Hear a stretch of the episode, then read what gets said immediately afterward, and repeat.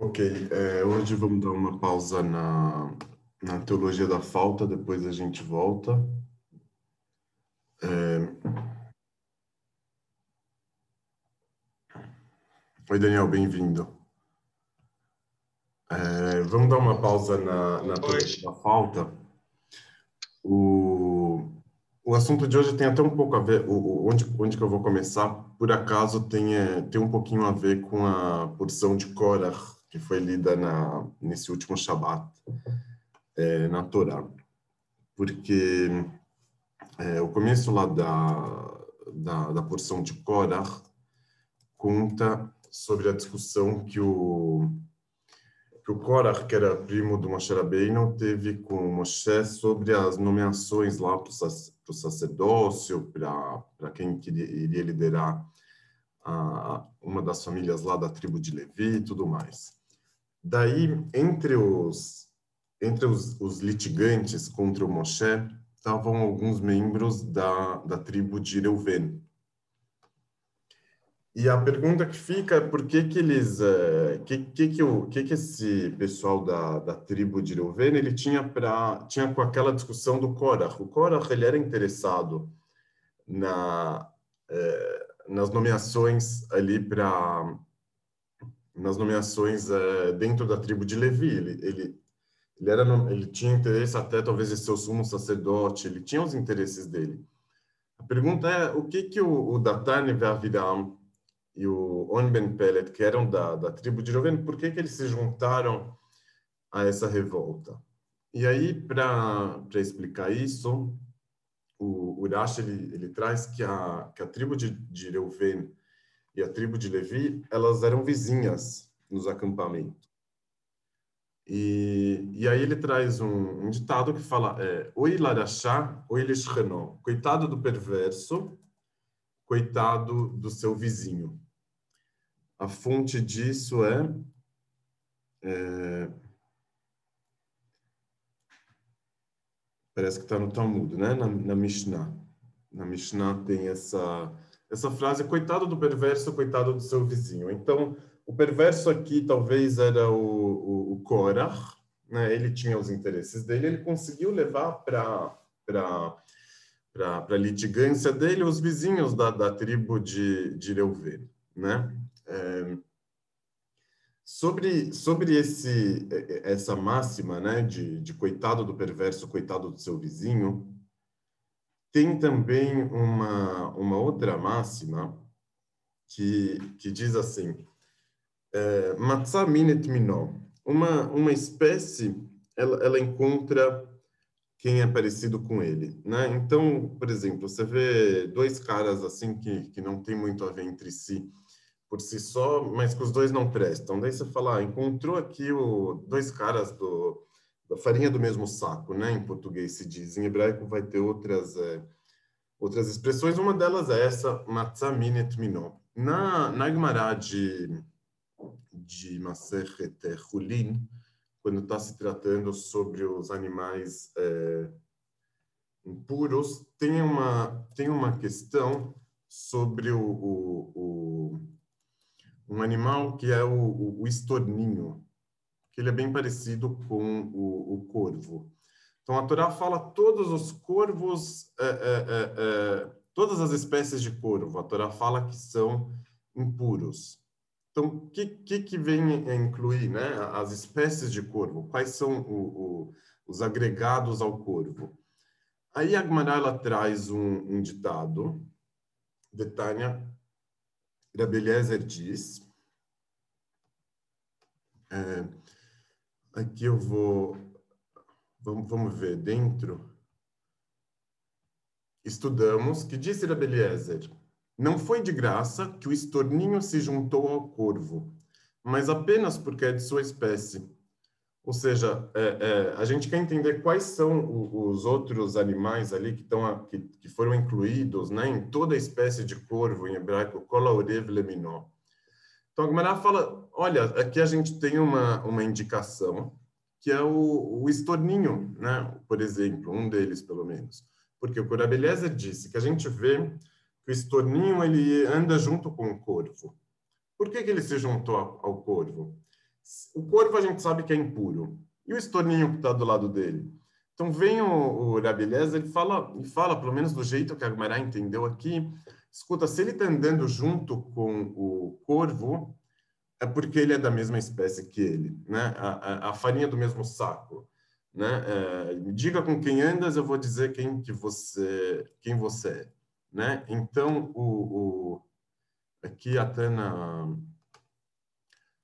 na Wikipedia, ó, ele tem aqui o, as fotos dos dois é, animais. Eu nunca nem tinha ouvido falar o, sobre o estorninho, mas é o zarzir. Tá vendo aqui, ó? Esse aqui é o zarzir o estorninho e esse aqui é o orev, o, o corvo. É, se a gente pegar até, a, é, a, eu estava checando, né, a tradução de, de Zarzir,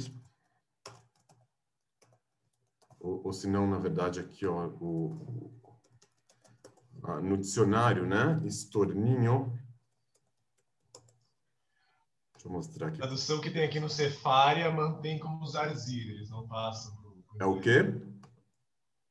Aqui no Cefária, a tradução da Guemará, eles mantêm Zarzir, não, não, não Ah, tá, então é. Mas olha aqui, ó, pequeno estorninho, pequeno pássaro cornirostro, insentívoro e frugívoro, conhecido também como zorral e zorzal, de plumagem negra, lustrosa, malhada de branco com reflexos verdes e purpúreos. Então, aqui eu, eu, eu, imagino que o Zohal e o Zorzal têm a ver com o Zarzir que, que a gente estava falando ali, né? Então, é, é, a gente não sabe, a gente não sabe o que, que é o o que, que o Zarzir é? Vem o Rabeleza, ele fala se o Zarzir, né, se o estorninho está andando junto com o, com o, o, corvo, é sinal que eles são da mesma espécie, é sinal que ele foi incluído na, naquela, naquela linguagem da Torá que disse todo o corvo em sua espécie, todos eles são, são impuros. Todo corvo em sua espécie, então, acaba incluindo o estorninho, o zarzir. Nesse ponto, a, a, a, a, a, palavra que o, que o Eliezer usou ali foi lolechinam, não foi de graça. Então, se a gente é, é, fosse substituir a palavra de graça, a gente deveria colocar aqui o que, que, que significa aqui a palavra de graça nesse, nesse caso. Não foi de graça, isto é, não foi por acaso, né? Não foi por acaso que o estorninho se juntou ao corvo, né? Não foi um acidente, né? Não foi uma coincidência que o, estorninho se juntou ao corvo, mas apenas porque é de sua espécie. Né? Esse aqui é o sentido, inclusive, que a, que a Agmará entendeu essa frase anterior do Rabeliezer. Rabeliezer disse, disse isso, a gente não sabe exatamente em qual é, contexto. Então, a Agmará, quando ela está querendo decidir lá, querendo definir quais são os animais é, impuros ali, ou os agregados ao corvo, ela trouxe essa frase do Rabeliezer, entendeu? Não foi por acaso que o Estorinho se juntou ao, ao corvo, mas apenas porque é de sua espécie, ou seja, é, é, é fácil a gente apontar que o estorninho é o animal impuro da família do corvo. Agora, sim, é, é, se a gente é, é, olhar esse texto com um pouquinho mais de, de atenção, esse texto, no caso, essa frase, né? E, e, e a gente dá atenção para esse termo não foi de graça, lolechinam. É, é, a gente conhece algumas pessoas que, que, que, não fazem nada de graça, né? que não dão nem um bom dia de graça, nem uma boa noite, que não olham que horas são é, para alguém, se não for com algum interesse. Existem pessoas assim, é, inclusive pessoa, inclusive circunstâncias que, que, que às vezes é, é, levam uma pessoa que tem um trabalho relacionado a relações públicas, daí a, a, a, a, a distinção entre o que é trabalho, o que é vida pessoal, o que é relação pública, ela acaba ficando muito embaçada, né? Porque o trabalho dele é fazer relações públicas, né? É, é lidar com pessoas, é? Então, onde ele está trabalhando, onde ele não está. É, é, muito, é, dependendo da pessoa, não, ela não consegue, ela não consegue fazer essa distinção. E aí, e aí acaba se tornando alguém que não faz nada de graça, não dá nem um bom dia, nem uma boa noite de graça, porque ele vai dar bom dia para quem interessa e para quem não, não, né? Então, quando a gente vê aqui esse, esse caso, essa frase do, do Lolechinam, não foi de graça, isso pode levar a gente a fazer a seguinte pergunta. É, esse não foi de graça, a gente pode falar, por exemplo, não foi à toa, né? não foi por acaso, não foi de graça. É, é, quando a gente encontra que, vamos pegar o próprio caso do, do estorninho e do corvo, eles são da mesma espécie. Isso não é uma razão suficiente para falar, para explicar por que eles se juntaram?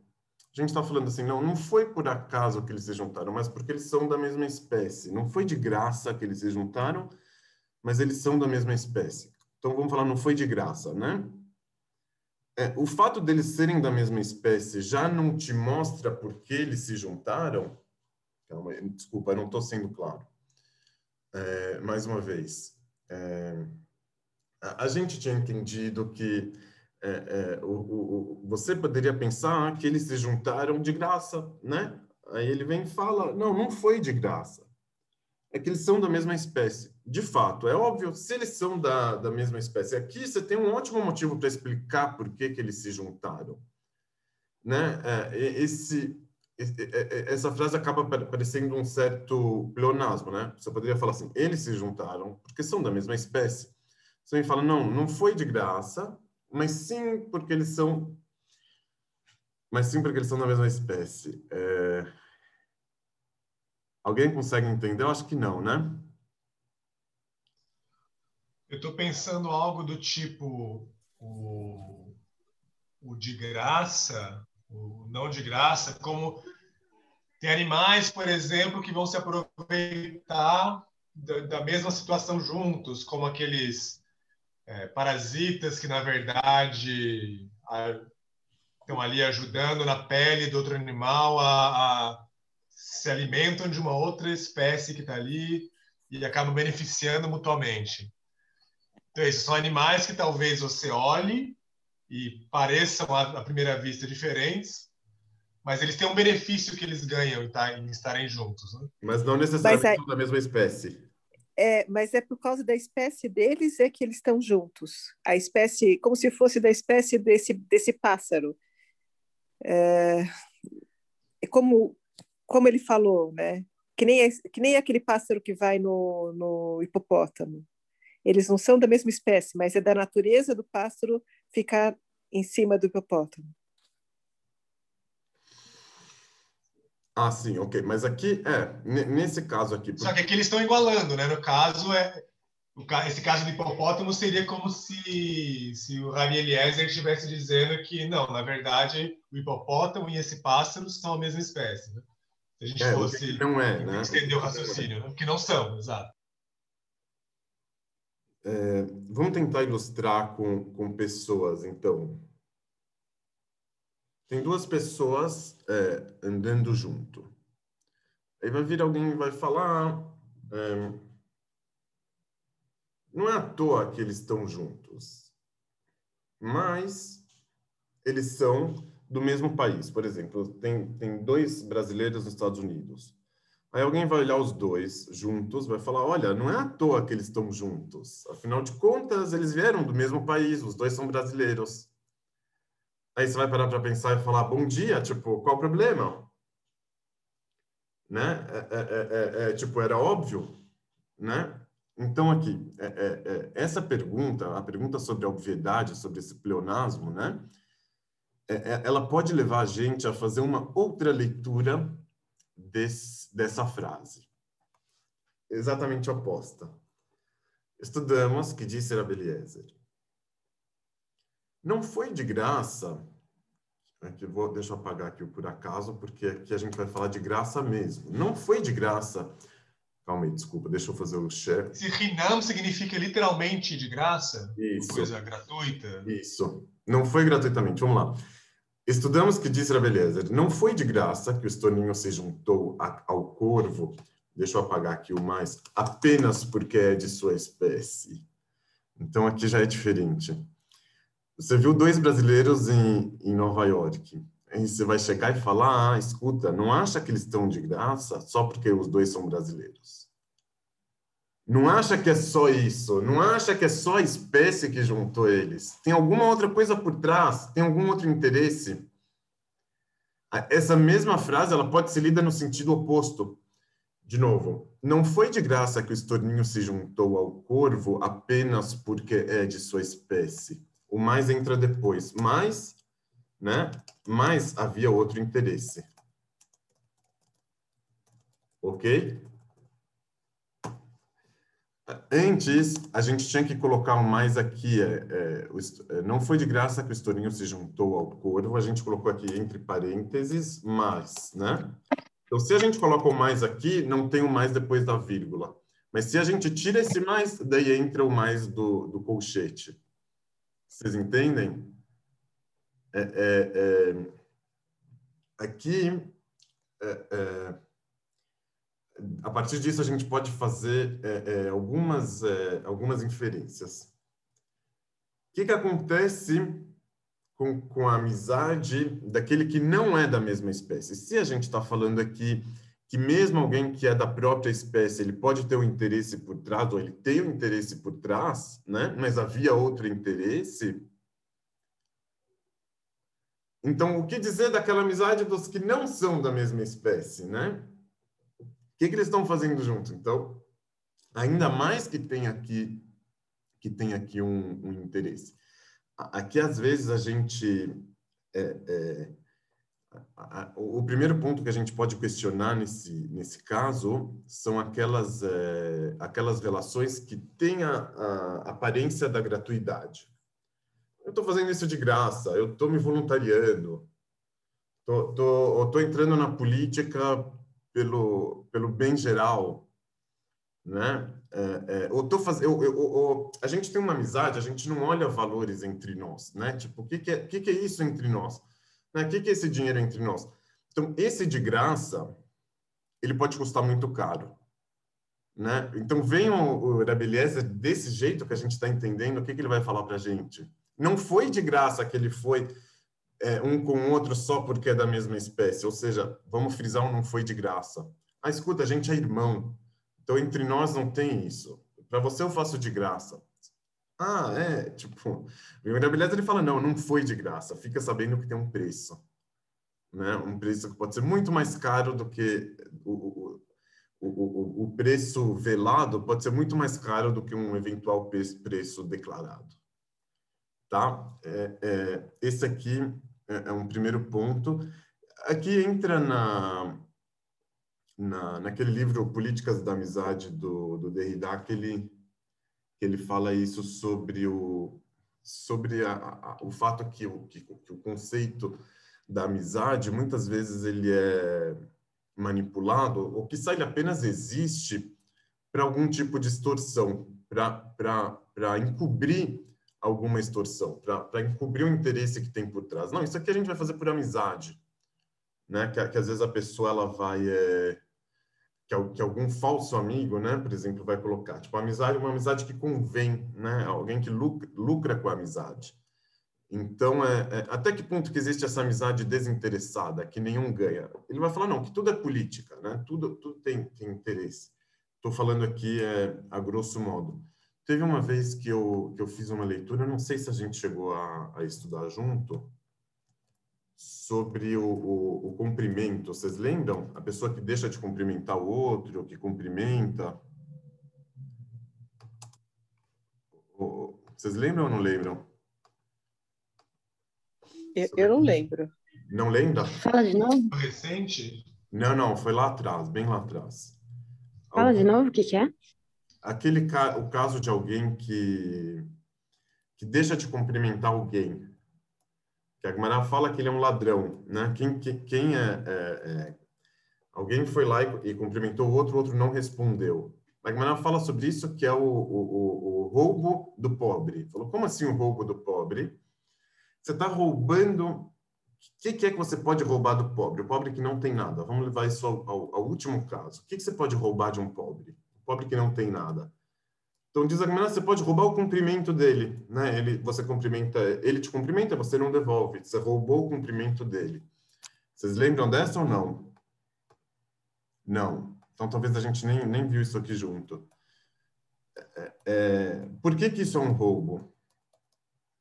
Porque quando uma pessoa ela cumprimenta um e não cumprimenta o outro, o cumprimento que ele sim deu, ele acaba valendo mais do que um cumprimento que é dado para todo mundo por igual, né? Então ele valoriza o próprio cumprimento por meio do não cumprimento àquela pessoa que ele não cumprimentou. Ou seja, ele está agregando valor ao próprio cumprimento às custas do outro, às custas daquele cara que ele não cumprimentou. É, é, então, assim, aquela, essa pessoa que não cumprimentou, o que, que, ela, que, que ela diria? Não, escuta, eu sou neutro, eu não sou obrigado a, a cumprimentar todo mundo. Né? Ele vai falar, não, escuta, eu, eu cumprimento só quem eu gosto, tipo, é, é uma questão de, de amizade, de sentimento. O que, que vai vir a, a, a premissa de, desse entendimento de que, de que você está roubando o cumprimento? Não, que nunca tem um cumprimento de graça. É, a, a, a neutralidade ela é falsa, né? Você que escolhe essa essa posição de, de neutralidade. Não, eu, né? Eu, eu não cumprimento ninguém ou, ou enfim, tipo, eu, eu só cumprimento de graça. Não, não é assim. Você sempre vai estar cumprimentando com interesse. E tudo bem, todo mundo é assim. Mas quando você deixa de cumprimentar alguém que te conhece, você está você tá roubando ele. Porque você vai, você vai dar um uso para o seu, você vai valorizar o seu cumprimento às custas do, do não cumprimento do outro. É, aqui também, é, no nosso caso, é, o Lole Hinam né, não foi de graça, nunca é de graça. Né? É, é esse aqui é, é, o ensinamento que fica. É, colocando em questão a, a, a, o próprio conceito da, da amizade. É, outro ponto que o roubo e o cumprimento, eu tenho aqui o link, vamos ver se eu coloco. É,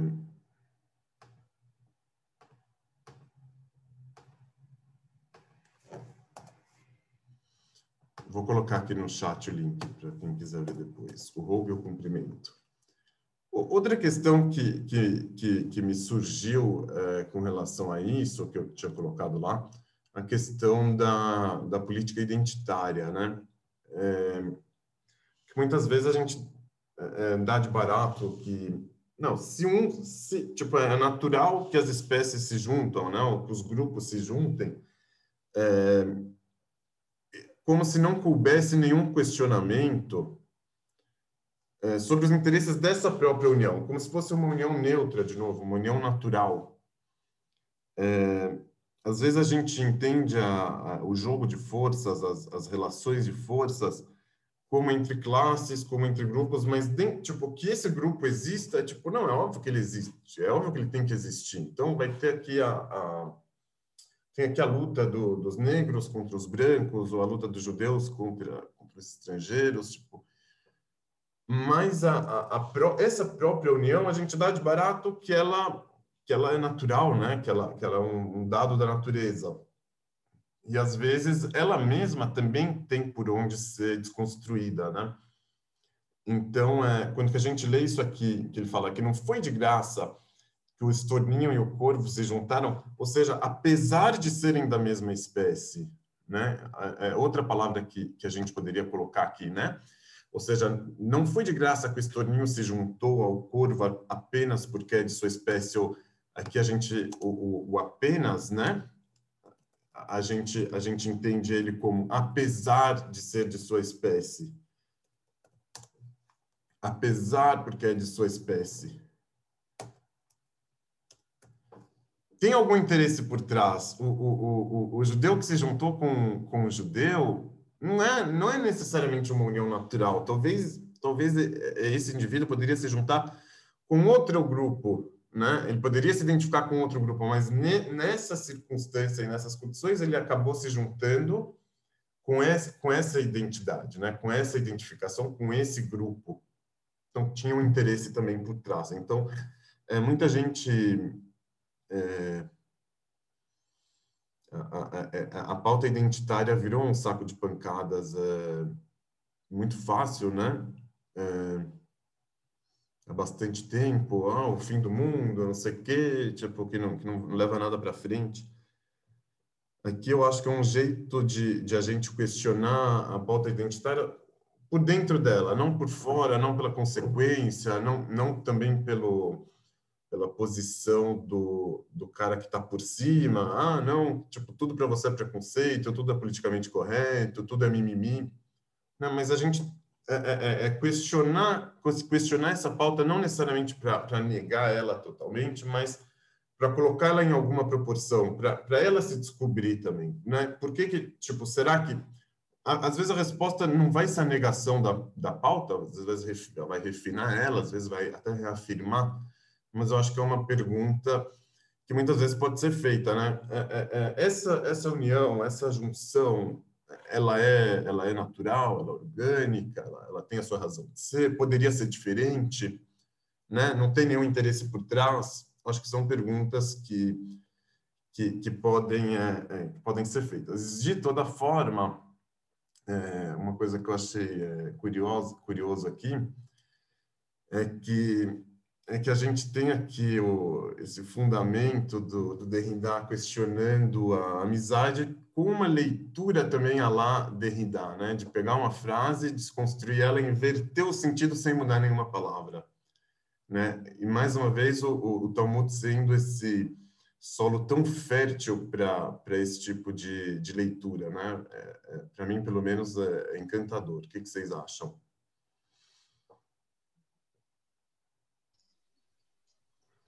Eu acho, inclusive, que por isso que é importante, na medida do possível, conseguir ler o texto original, porque a maior parte das traduções acabam inserindo alguma coisa ou modificando necessariamente até né, alguma coisa.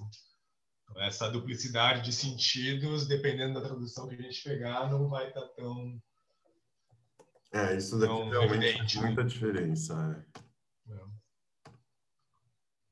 E você mesmo, né? você não, você não conseguiu traduzir uma frase que desse isso. Você teve que mostrar que era possível, né? Mexendo ali na tradução.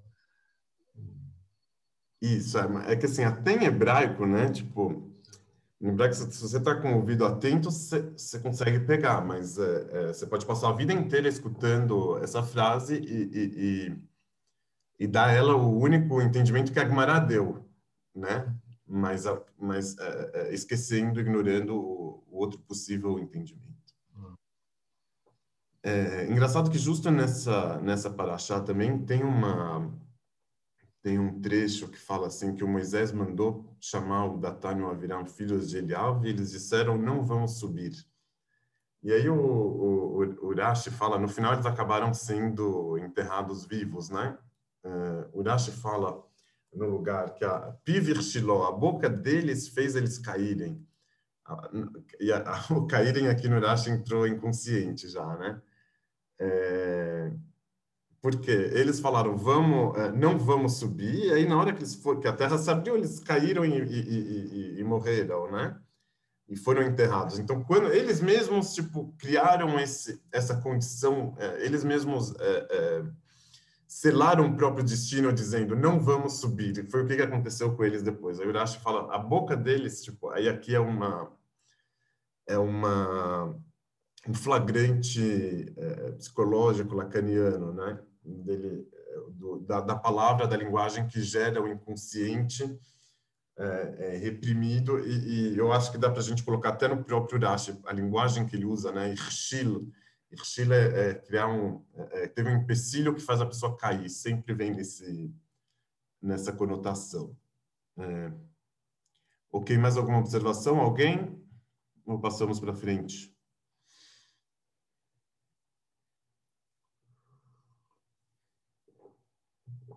Passamos então. É, ok.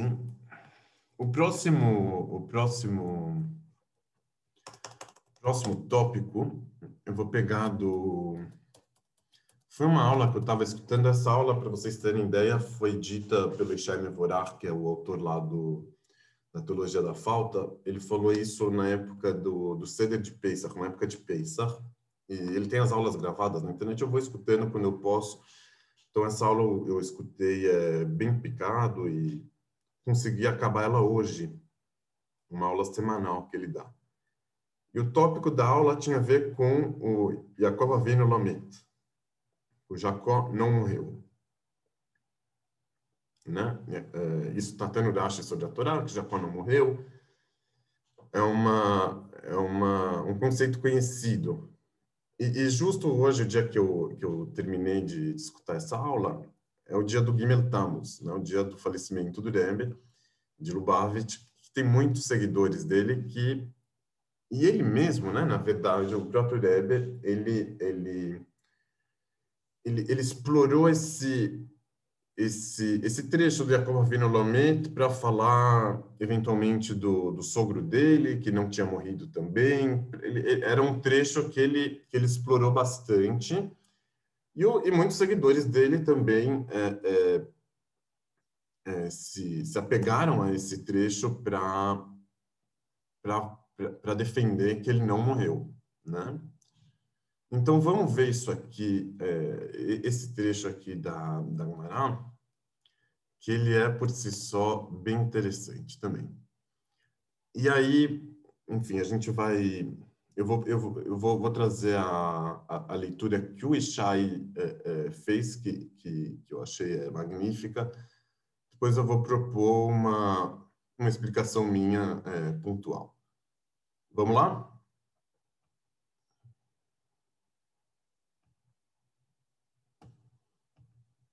Está aqui na Masechet eh, Tanit 5b. Rav Nachman e Rav Yitzhak estavam sentados à mesa. Disse Rav Nachman para Rav Yitzhak, diga ao senhor algo, né? fala alguma coisa. Respondeu a ele, assim disse Rav Yohanan, não se fala no meio de uma refeição, pois talvez antecipará o esôfago à laringe e se colocará em perigo. Né? Então, é, é, eles tinham ali para eles que que o ar entra por um, um dos canais, a comida entra por outro, então se ele começar a falar no meio da refeição, ele vai poder engasgar e até morrer. Agora, é, é, é não sei se vocês é, notaram aqui a, a ironia, né? Do, a, a, ironia é estilo nunca diga nunca, né? Você já acabou de falar o nunca para dizer que você nunca pode falar o nunca. Aqui não se fala no meio de uma refeição, pois talvez antecipar o esôfago laringe se colocará em perigo. Quando foi que ele falou isso? No meio da, da refeição, né? Então, é, é você vai dizer, não, tudo, tudo é proibido dizer, menos a proibição de se falar, porque pelo menos você está consciente do perigo, né? Então, você, já que você está consciente, do perigo de falar na hora da refeição. Então, você pode falar que é proibido falar, mesmo você estando na refeição, mas tem aqui uma, uma carga irônica, né? Convenhamos. Não, nunca diga nunca. Então, ah, mas você está falando nunca. Não, essa é a única vez que pode falar nunca. Ok. Depois que comeram, disse a ele. Aí ele se lembrou de outra coisa que ele tinha para falar. Assim disse Rabi Yohanan, o Jacob, nosso pai, não morreu. Ponto. Tipo, essa foi a fala do Rabbi Yochanan. Yaakov não morreu. Respondeu a ele o Rav Yitzhak, é, é, não, desculpa, o Rav Nachman respondeu e foi à toa que o choraram, né? Está escrito na Torá que choraram pelo Yaakov. Foi à toa que, lembro, lembro que nós devemos ser tolerantes com a intolerância. É, é, é o tipo de, de paradoxo mesmo, né? De toda forma, perguntou, ele falou assim, Jacob não morreu, né? E aí perguntou o, o Rav Nachman, foi à toa que choraram, exumaram e enterraram? Como a gente sabe que choraram, exumaram e enterraram Jacob? Está escrito na Torá, né? que choraram Jacob, exumaram Jacob, enterraram Jacob. Tudo isso à toa, afinal ele não morreu, né? Foi à toa, ele está perguntando. Respondeu a ele o David Aqui não fica claro se foi ele que, se ele trouxe uma resposta dele ou se ele está citando uma resposta do, do né, anterior a eles. Um versículo eu interpreto, Mikrani Doresh, tipo, não, não, não me pergunta, né, está perguntando, né, se eles, por que, que eles choraram ele, de onde que eu tirei isso, né, de onde que eu tirei que ele não morreu? Não, tem um versículo, tem um versículo que eu interpreto, eu faço uma drachá em cima do, do Passuk, é, é, eu, eu, torço esse versículo, é mais do que, do que interpretar, né? A drachá do, dos sábios é mais do que uma, do que uma mera interpretação. É, o, o versículo, às vezes, ele é usado para uma inspiração, né? Tipo, então, um versículo aqui eu, eu, eu estudo, está escrito em Jeremias 30, 10. Por isso, não temas, ó Jacob, meu servo, diz o Eterno, nem te desesperes, ó Israel, pois hei de salvar-te e contigo tua semente do lugar longínquo onde estás, e Jacob voltará a estar tranquilo, e ninguém lhe causará temor. Diz o Rav Barra da Yohanan, que o versículo compara Jacob à sua descendência. Né? Onde a gente viu que ele comparou Jacob à sua descendência, né? Que ele estava falando, não temas, Jacob, pois hei de salvar-te, e contigo tua semente o, versículo colocou ali lado a lado Jacó e a, e a semente dele, né? Então compara Jacó à sua descendência. Do mesmo jeito que sua descendência está viva, assim também ele está vivo. Agora, é, como a gente vai entender aqui é, essa dialética entre o Rav Nachman e o Rav Yitzhak? A gente tem duas formas é, de entender. Vai chegar o, o um judeu é, moderno, ortodoxo, reformista, sionidati, falar, escuta, vamos, vamos conversar aqui sobre o conceito de morte, sobre o conceito de vida, você tem que entender o contexto, é, é, a vida contém da morte, a, a morte contém da vida, né? É, é, é o, o, morto também está presente, é, ele também está influenciando. Então, se a descendência dele está viva, seguindo o caminho dele, é sinal que ele está vivo por meio da descendência dele. Então, a gente vai entender isso é, é, como uma paródia, como uma, uma metáfora, como uma mensagem é, didática, né? É, é, é, quando os filhos de Jacó forem salvos, o Jacó também vai estar sendo salvo, né? Mesmo que, né? ah, então ele está vivo, como ele vai estar sendo salvo se ele já morreu? Não, então nesse sentido ele está vivo. Essa é uma maneira de a gente entender é, esse estudo, né? Essa frase, Jacob não morreu. Só que Urashi no lugar, ele ele complica um pouco as coisas é, para a gente. Por quê? É, deixa, deixa, eu, abrir aqui. É, o que, o fala ali? É, segundo.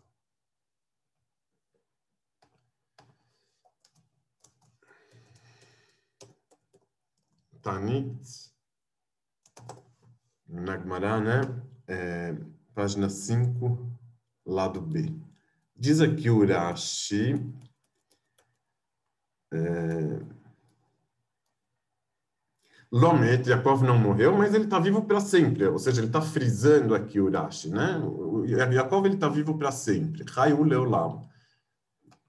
Por que, que ele precisa frisar isso? Não, para te falar que não está falando de uma forma é, metafórica, né?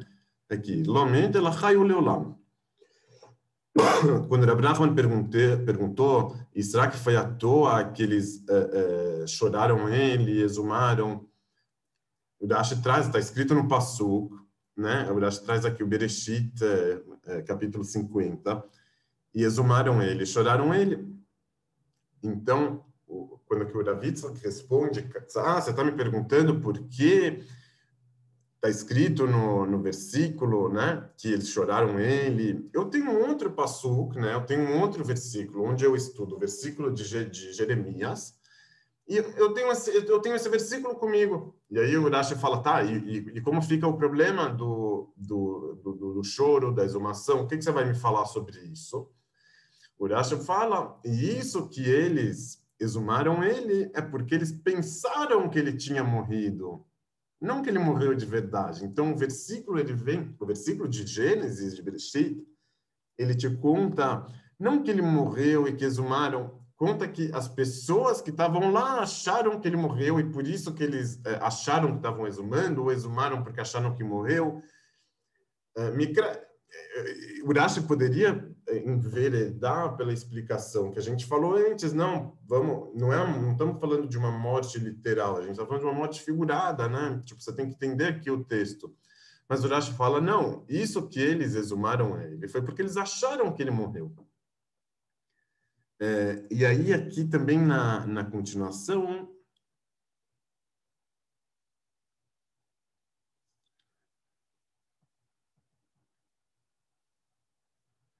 E aí, na, na, na, continuação, quando tem aqui o, o, o versículo, Rashi também ele aponta outra.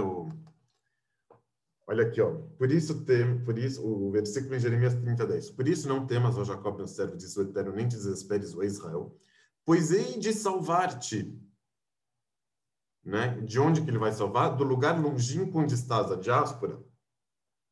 Jacob voltará a estar tranquilo, e ninguém lhe causará temor diz Urashi, o morto, o morto ele não está cativo, né? Como você está falando que eu vou trazer você desse lugar longínquo, você que já morreu, Jacob? Se você, se, se o versículo está dizendo que que vai trazer o Jacob desse lugar longínquo, é sinal que o Jacob está vivo, né? Do mesmo jeito que que ele falou literalmente sobre a tua semente, do mesmo jeito que falou literalmente da semente, ele falou literalmente do Jacob.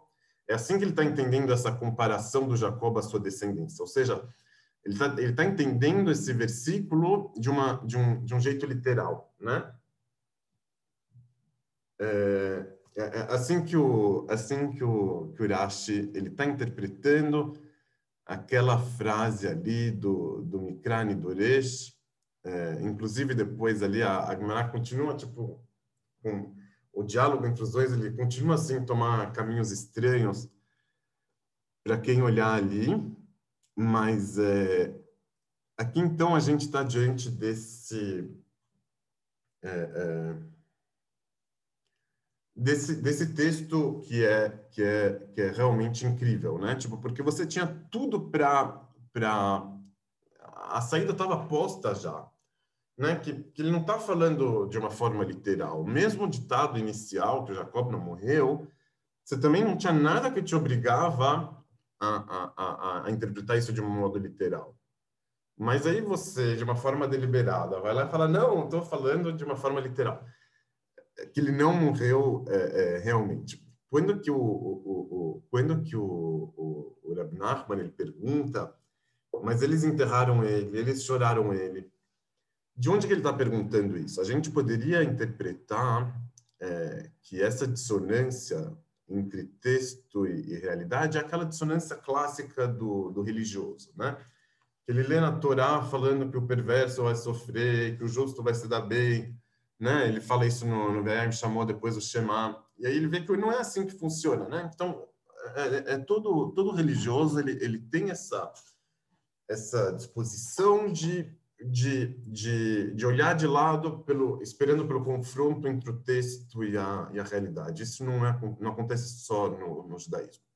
Só que o problema, no nosso caso aqui, é, é, diferente. Não é, não é o caso clássico do, do texto versus realidade, que a pessoa reprime um, reprime outro, ou ela começa a dar explicações sobre a realidade, né? É, é, é veja bem, porque a gente não entende os caminhos de Deus, é, é, quando começa a fazer uma intelectualização, que também não deixa de ser uma forma de, de, de repressão, né? Então, isso pode acontecer no consciente, no inconsciente, né? Então, esses são casos clássicos, né?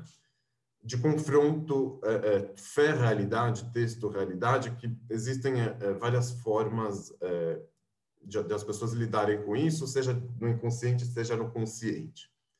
Mas nesse caso aqui, é, o que está em confronto? Se a gente parar para pensar. Confronto aqui está o jeito que o Rav Yochanan, o Rav interpreta um versículo de Jeremias, tipo, um versículo do profeta, onde não está escrito claramente que o Jacob não morreu. Né? Se você pegar esse, esse, esse versículo, por isso não temas, o Jacob, meu servo, Diz o Eterno, nem te desesperes, ó Israel, pois hei de salvar-te contigo tua semente do lugar longínquo onde está. E Jacó voltará a estar tranquilo, ninguém lhe causará temor. Esse versículo, ele realmente ele tem aqui uma, uma carga, porque se você está falando do conceito Jacó, do conceito Israel, né, do, do povo, por que que por que está escrito e contigo tua semente, né? Tipo, a gente já estava falando do povo, não é verdade? A gente já estava falando do povo que Deus iria salvar. Então, por que que você vem e fala contigo tua semente? Então, tem alguma coisa que é, é, que que está sobrando, vamos falar assim. Mas ninguém é pegado aqui e fala não, Jacob não morreu, não é tipo não é a não é um caminho natural que, que esse versículo leva a gente. Então, tem uma forma como que o Rabi Yohanan entendeu esse versículo, falando, olha, desse versículo parece que o Jacob não morreu. Ok, o Rabi Yohanan entendeu isso daquele versículo, não vamos discutir com ele. O problema é que para o Rabi Yohanan é, ter esse entendimento, ele precisa confrontar o versículo, os versículos de Gênesis, né? Tipo, a Torá fala, em Bereshit fala, ele morreu, enterraram ele, exumaram ele, choraram ele. Você fala, não, não, não, deixa isso quieto. Na verdade, o que a Torá está falando ali, em Gênesis, é que eles acharam que ele morreu, mesmo que lá não está escrito em nenhum lugar que eles acharam, só está escrito que ele morreu e que enterraram. Então, é, é, é, é, é um caminho é, é, é, é um pouco sugêneres. Vocês concordam ou não? Conseguem entender?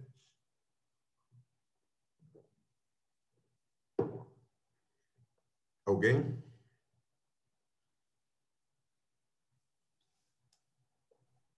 E se desculpa, teve meu computador caiu aqui, o Zoom, eu acabei perdendo a metade aí da sua pergunta. Ah, tá. Você não, pode repetir, por assim, favor? Vamos repetir então falando assim, o, o, o confronto aqui não é um confronto texto ou fé com a realidade.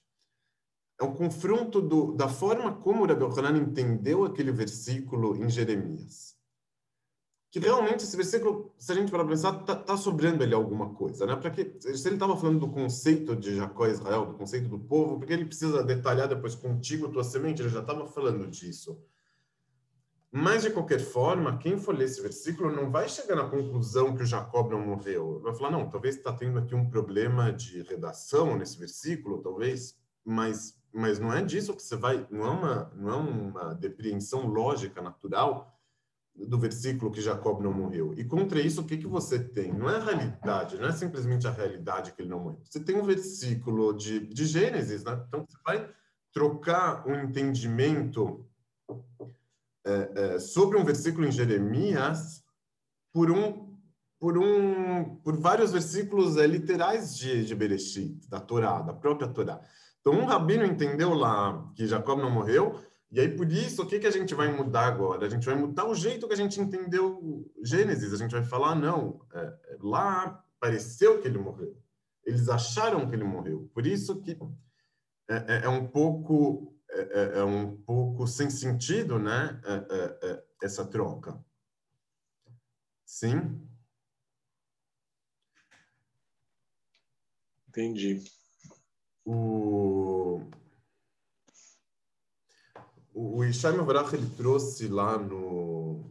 Ele trouxe no, na aula dele um, um rabino que ele era filho do, de um outro rabino conhecido chamado Saba de Kelm, o vô de Kelm, ele falou realmente, tipo, você está trazendo uma, uma pergunta da realidade, ele, ele, ele, ele não entendeu essa... Ele não entendeu a, a pergunta como, tipo, escuta, tem textos aqui se, se confrontando, você está trocando um pelo outro.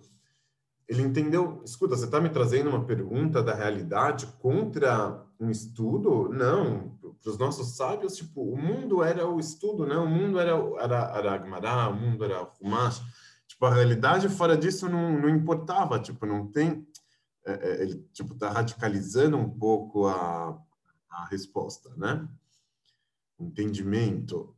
É, o, o, o, o que que o Ishaim Vorach, ele, ele, ele, ele quis, é, ele quis é, trazer dessa leitura que ele tinha feito aquela introdução lá sobre sobre as formas uh, de repressão do consciente e do inconsciente pelo Freud, ele quis falar aqui não é não é isso que se trata, não se trata de uma de uma de uma repressão, de um inconsciente, se trata de uma de um desentendimento sobre texto, sobre como ler texto, sobre hierarquia de texto. Um certo autismo, ele, ele diz. Certo autismo com relação ao texto. Então, ele fala assim, por exemplo, alguém vai pegar e, e vai estar tá lendo uma peça de teatro, né? Ele vai, vai, vai, vai, tá, vai, tá, vai lá interpretar o teatro, né? Ele decorou o texto. Aí ele vai chegar lá na, na hora do teatro, ele vai falar as falas dele, né? Daí, de repente, ele vai falar na frente de todo mundo. Agora, leia em voz dramática.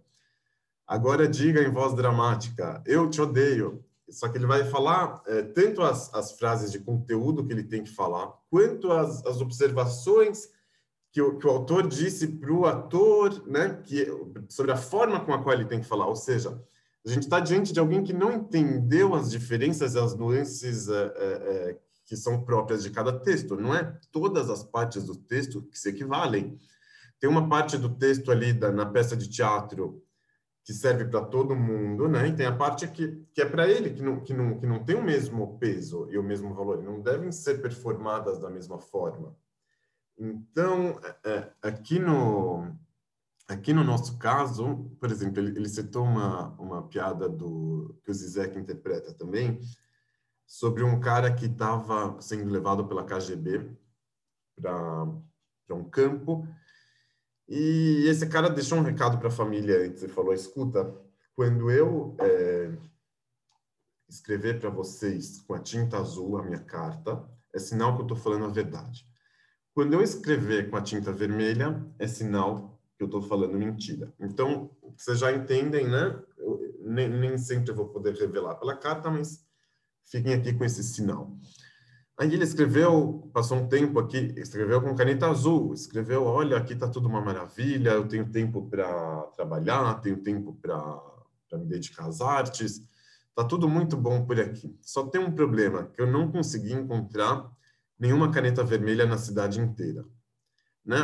Aí o, o, o, o esse cara que não consegue entender a, a, as nuances do texto, o que, que ele vai falar? Escuta, se ele escreveu com a caneta azul, é sinal que é verdade, ponto. Né? Não interessa mais é, é, é, o conteúdo né? ou, ou o contrário. É, então, é, é, essa forma de... essa essa, essa deficiência de entender a, a, nuance do texto não é, não é uma característica que se restringe apenas aos fanáticos ou apenas a um grupo dentro do povo, ou apenas... Mas ela, ela é bem própria da, da vida judaica. E aí ele trouxe alguns exemplos que, que, que, eu nunca tinha reparado, imagino que vocês também não, mas que, mas que fazem muito sentido. E aí entra aqui o, o, a história da, da Haddad Pesach, que era o que, que ele estava comentando. Que, que, na, que na Haggadah, é, a, a, gente lê a Haggadah inteira, né? E a Haggadah, ela é composta de conteúdos que devem ser falados e de orientações sobre esses conteúdos que devem ser falados, orientações sobre o que deve ser falado. Por exemplo, tem um lugar lá que fala assim, Todo aquele que não disse essas três palavras na noite do Pesach não saiu da obrigação. Pesach, Matzah e Marot. Mas o que, que a gente fala, então, na, na Gadá? A gente não fala só Pesach, Matzah Marot para sair dessa obrigação. Todo mundo fala. Todo, todo aquele que não falou essas palavras. Ou seja, está escrito ali, precisa dizer tal e tal coisa. Daí a gente fala assim, precisa dizer também, precisa dizer tal e tal coisa. A gente não distingue o que, que é orientação e o que, que é o, o, o conteúdo. Ou seja, a, a, o texto da, da orientação, ele engoliu a, a, própria orientação, ele engoliu o que, que ele é, né? É, é, o texto virou virou o objeto, a orientação virou o principal, né? O meio virou a, a mensagem de outra forma.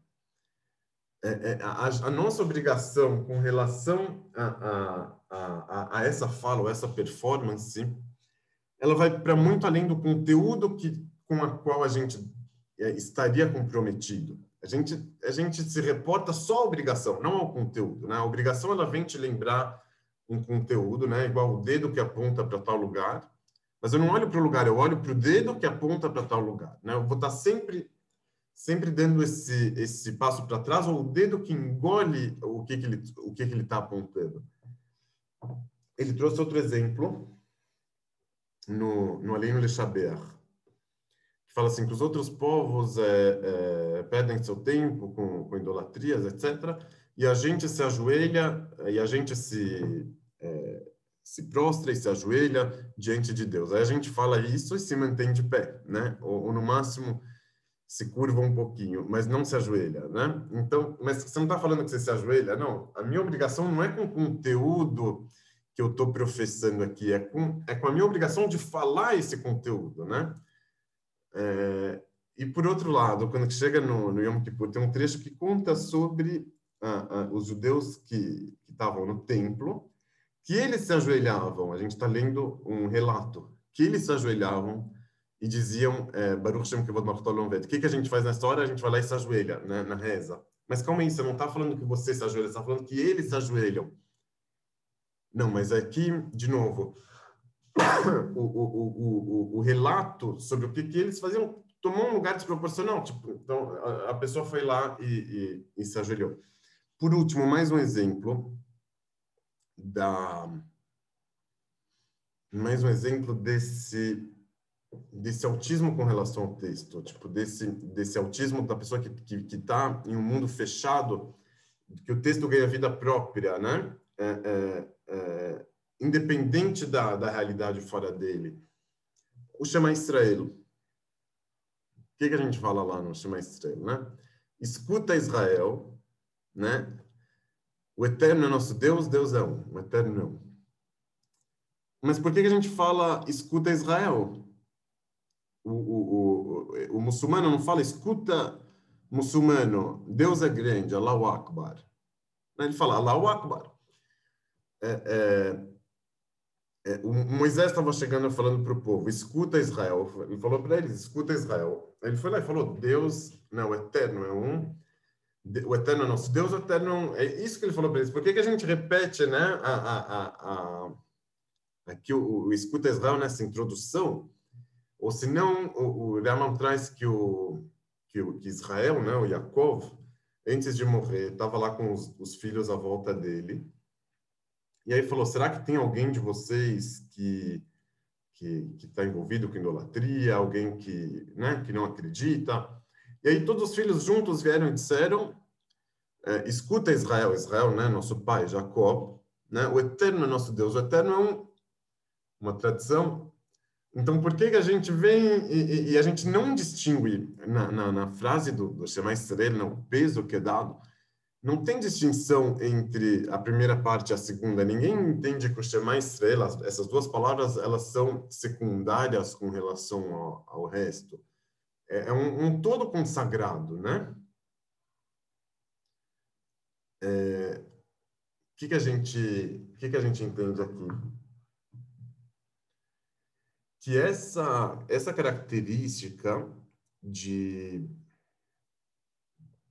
é, de, de, de, de, aceitar um texto que engole o seu conteúdo, que engole o que, que ele estaria apontando, ela, ela é de certa forma aceita é, é, é, pelo judaísmo, né? Tipo, o judaísmo ele, ele, ele aceita essa essa essa casca da tartaruga, né? Tipo, ele essa a, a tartaruga que se fecha dentro dentro da casa dela e, e, não vê o que acontece fora. Mas escuta, esse texto está apontando para outra coisa. Mas, mas o judaísmo ele tem disso de de falar, não, tipo, eu, eu tô fechado aqui, tipo, não, não me pergunta do que está acontecendo fora, me pergunta de dentro, de dentro isso aqui faz sentido para mim.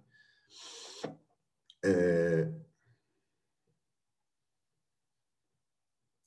esse certo é, esse certo é, autismo judaico. Ele fala que cada cada religião tem a sua patologia ou a pateologia.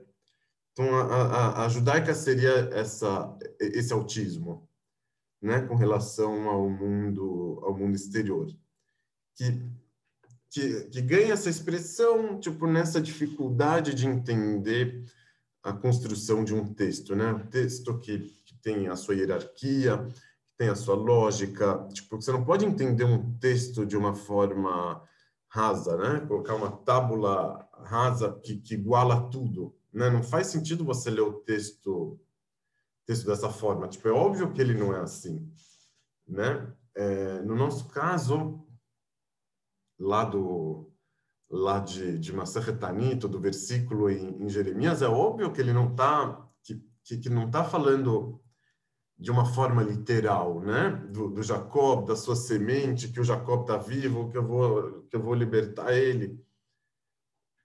É, é, mas ainda assim existe uma, uma tradição de leitura dentro do judaísmo que, que pode igualar é, é, é, é, coisas diferentes. Que, que, uma vez que o texto está tá, tá na sua frente, né, ele não tem aquela verdade anterior, aquela, aquela verdade do sentido original e, e verdadeiro. Né? O texto está posto, e depois que ele está posto, ele tem a vida própria. E dentro dessa vida própria vai ter quem vai, vai entender ele de forma literal, inclusive. Mesmo quando que para outro não vai fazer o menor sentido. Mas mas, mas para algum outro vai ter. Então, é, no nosso caso, aqueles que, que acreditam que o, que o Rebbe está vivo, baseado, por exemplo, nessa própria Gumará, é, é, eles estão lançando mão de, de, uma, de uma forma de leitura, né? de uma forma de leitura que que para outro pode não fazer sentido, mas que tem raízes dentro do, do judaísmo, não em termos da crença, do conteúdo da crença, mas eu falo em termos da, dessa forma de leitura, ou em termos da, dessa deficiência de leitura, inclusive, né? Então, o texto ele é tão importante, mas tão importante que ele engole o que, que ele está querendo apontar, né? Que, que ele engole o próprio conteúdo, né? Que, que às vezes é óbvio, tipo, que da nuance que ele está que, que, que tá dentro dele. É, é, uma, uma, uma outra forma que que isso o, o Ishai não citou, mas que, que talvez eu, que eu gostaria de propor para entender é, para entender essa, essa relação é a seguinte, é usando o, os conceitos do, do, imaginário do simbólico de Lacan. Né? É, segundo Lacan, a, a, a pessoa passa por algumas fases, né? Então, é, uma fase anterior, né? Uma fase que, a, que as crianças passam por ela, a fase do imaginário, onde, por exemplo, o menino ele veste o, o sapato do pai, né? Então, o sapato, por exemplo, que é, que é um símbolo, que é, uma, que é uma expressão, é um meio de comunicar.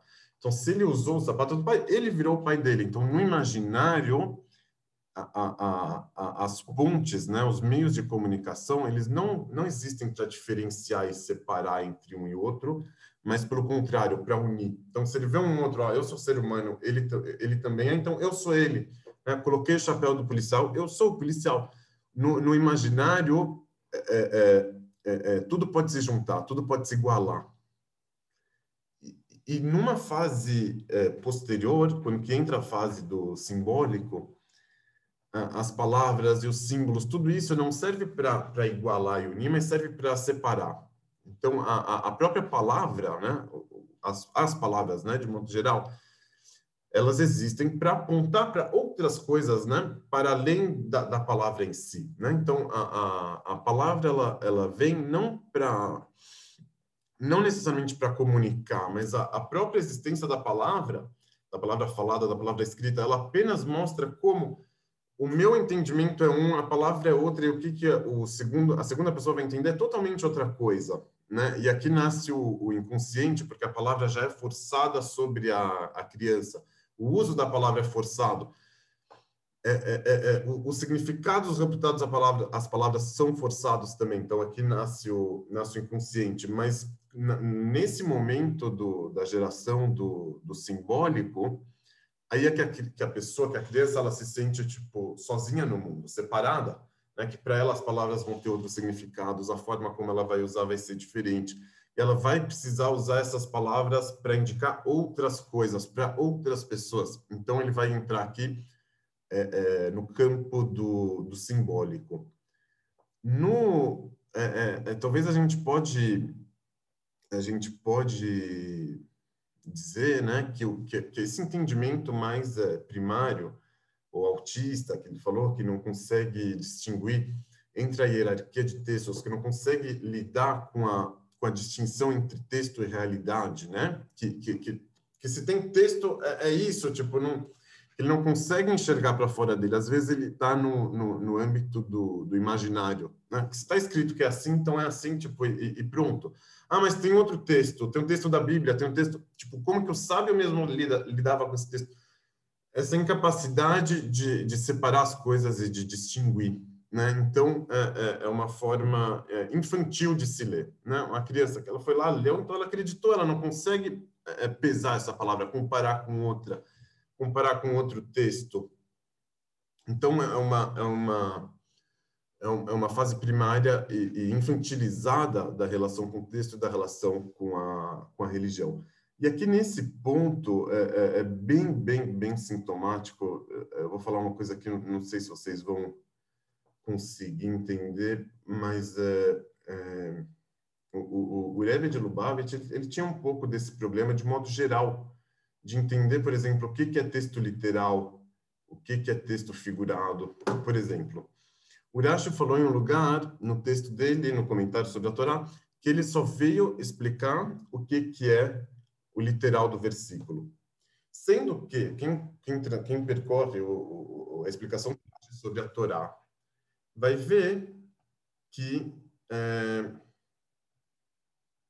vai ver que muitas vezes ele não explica de acordo com o significado literal. Ele, ele significa de acordo com o que os sábios explicaram, com, de acordo com outros, outras formas de, de ler o texto. Ah, mas ele falou lá que estava sendo literal. Então o Rebbe vai lá e vai querer explicar que, na verdade, o Rashi é o último é, é, é, é, o último significado literal que o versículo pode ter. Esse é o Rashi. Por quê? Porque ele falou que ele é. Mas escuta, é claro que não é só você olhar a diferença entre entre o que, é literal e o que, que não é. Tipo, se você achar que isso é literal, significa que você não sabe qual a diferença entre literal e não, né? Ou se não, mesmo no nosso caso, de pegar o, o próprio Rashi aqui no, no, no, na que ele fala, não, eles acharam que ele morreu, então fala, não, então é isso que está querendo dizer, tipo, eles acharam que ele morreu. E ponto, tipo, não tem, não tem mais, uh, não tem mais discussão. É uma, é uma, uma certa leitura... Uh, ah, e, e por que eu estava falando do sintomático? Porque o Urashi falou lá que eu estou falando para o menino que tem 5 anos de idade. O Urashi falou em um lugar que ele está querendo explicar, é, é, baseado na ética dos pais, que fala assim, que com 5 anos a criança tem que começar a estudar a Torá.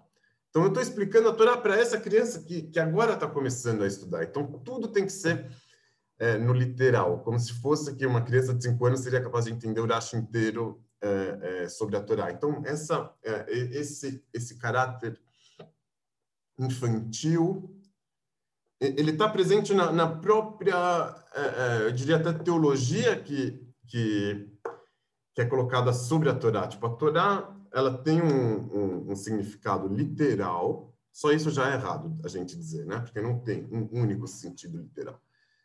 Mas ela teria um significado literal que toda criança de 5 anos seria capaz de entender. Ou seja, você está reputando a Torá um, um significado infantil, né? sendo que essa própria crença já é infantil por si só, de achar que ela tem um significado sempre infantil, que tem esse, esse significado ultimativo, que seria o literal, que seria a base de todos os outros significados, de todos os outros entendimentos. Então, é, é, é nesse ponto, é, é, a gente pode é, respeitar, né? Tipo, a gente sempre tem que respeitar ah, ah, os fenômenos né, teológicos, os fenômenos de crença e tudo mais, mas também não precisamos nos furtar de apontar essa, essa infantilidade crônica, não é só nessa leitura, mas uma, uma certa infantilidade crônica, que não é totalmente estranha ao judaísmo, né? Igual, igual, é, igual a gente pontuou lá naqueles exemplos do próprio Shema Israel, é, da Haggadah Pesach. A Haggadah Pesach que é voltada para a criança também, né? É, é, a Haggadah toda, ela, ela, ela serve para você contar para o seu filho na noite do, do Seder o que aconteceu na saída do Egito. Só que aí você você vira mesmo uma criança e não consegue distinguir entre, o, entre, os, entre, o, entre as camadas de texto diferentes que estão ali. Né? Então, é, esse caráter infantilizado não é, por si só, é, estranho ao judaísmo, mas, mas também a gente também tem que usar, tem que usar ele com, com parcimônia, né? porque senão a gente pode pegar qualquer texto e, e levar, para ele, levar eles para um lugar bem problemático. É, ok? Alguma observação?